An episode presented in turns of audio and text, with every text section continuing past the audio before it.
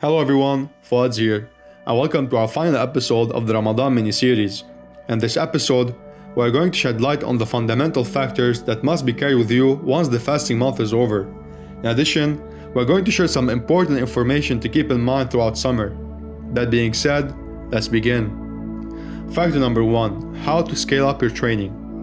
Now that we are reaching the final days of Ramadan, it's important to scale up your training and start incorporating high intensity interval training sessions. You can start by following a simple 1 1 ratio at the start, where you work out for 1 minute and you rest for another, for a total of 8 to 10 rounds, completing 16 to 20 minutes in total. Factor number 2 a healthy digestive system. To maintain a healthy digestive system, fibers should not be overlooked. Fibers are found in vegetables, fruits, and whole grains. Whenever possible, place vegetables with each meal and snack on fruits. Do not peel the skin of a fruit. These are rich in fibers, vitamins, minerals, and antioxidants, making them one of the nutritious parts of a plant. Fact number 3 Midday naps. Start skipping your midday naps. We are drawing closer to an end of fasting, which means you will be back to eating regularly and working in full condition. So, reducing the amount of naps during midday will regulate your sleep rhythm. Factor number 4 Cheating.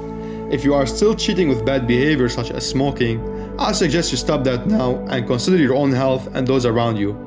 It's important to remind you that we have recently learned that people who have cardiorespiratory problems and or diabetes problems are vulnerable against COVID-19. That being highlighted, I suggest you reconsider your smoking habits.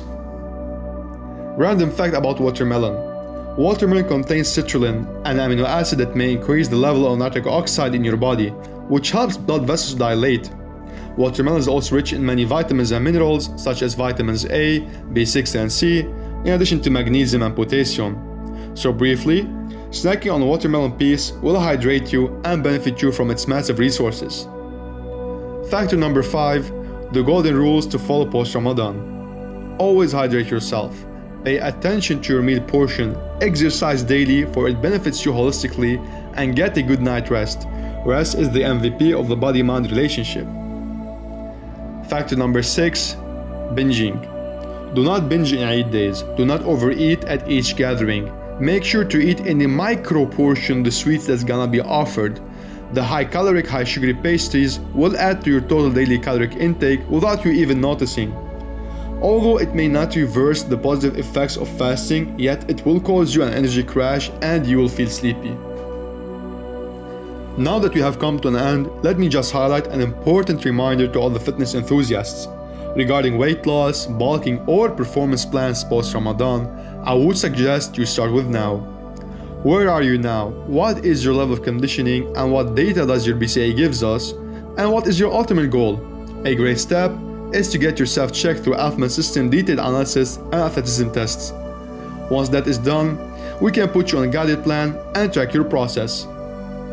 I would like to thank you personally for following up in our Ramadan mini series. It was a blessing to work on this, and I hope you have benefited from the information we shared. And always remember, when all is said and done, one system to rule them all, a system you can trust, Alfman System.